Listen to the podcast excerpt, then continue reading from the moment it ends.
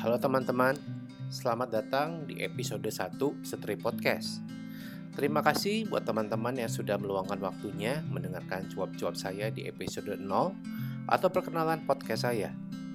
Pada episode pertama ini, saya akan membahas mengenai fondasi awal dari sebuah perjalanan atau trip, yaitu niat. Yes, niat.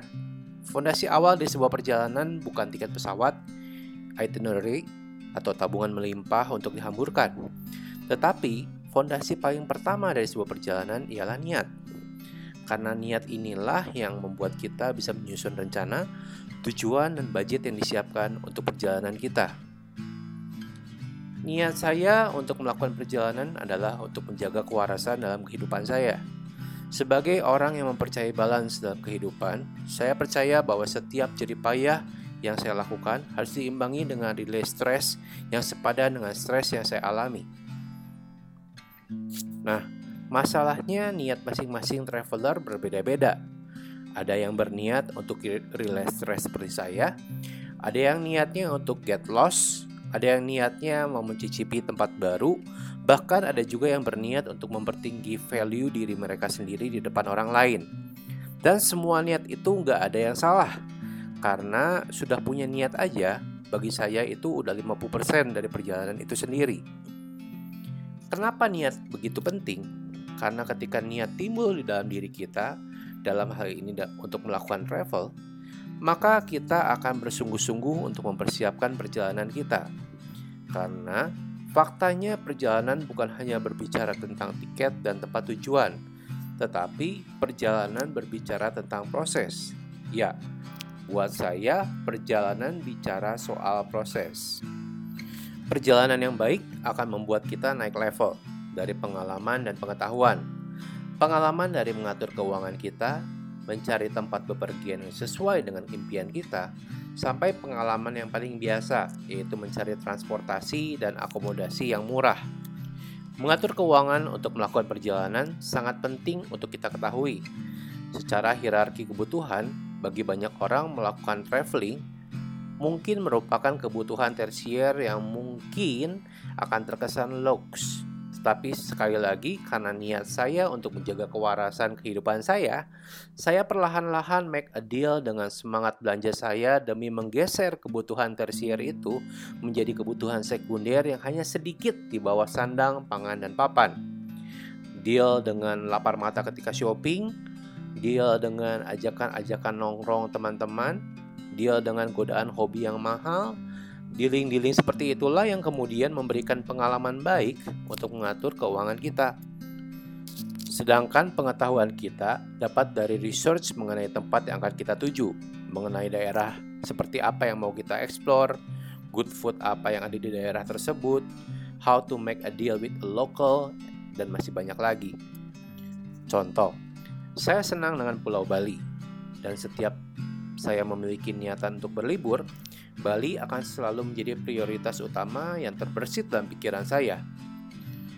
Bahkan, seorang teman pernah protes seperti ini. Dari sekian puluh ribu kilometer persegi garis pantai Indonesia, kamu pilih Bali lagi? Yang benar aja, Pen. Well, I always falling in love with Bali dalam setiap trip saya. Dan karena jatuh cinta itulah, saya mau susah-susah digital research tentang destinasi yang satu ini. Salah satu pengetahuan yang saya dapat mungkin adalah bagaimana dealing with local dalam hal tawar-menawar. Dengan digital research, saya tahu bahwa orang-orang asli Bali sangat appreciate pembeli pertama yang datang ke toko mereka. Bagi mereka, penglaris merupakan berkah tersendiri.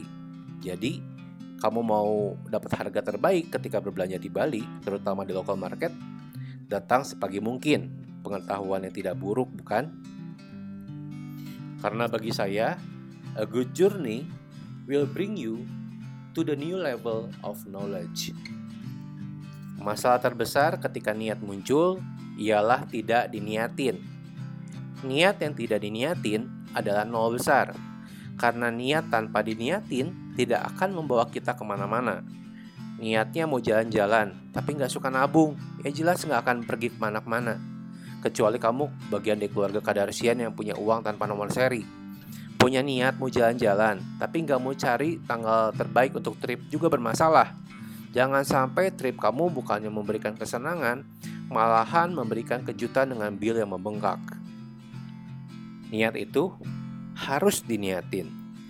Kalau punya niat untuk melakukan traveling, mulailah menabung. Belajar bagaimana mengatur pos-pos keuangan dalam kehidupan kamu, sehingga kamu punya tabungan khusus untuk bepergian.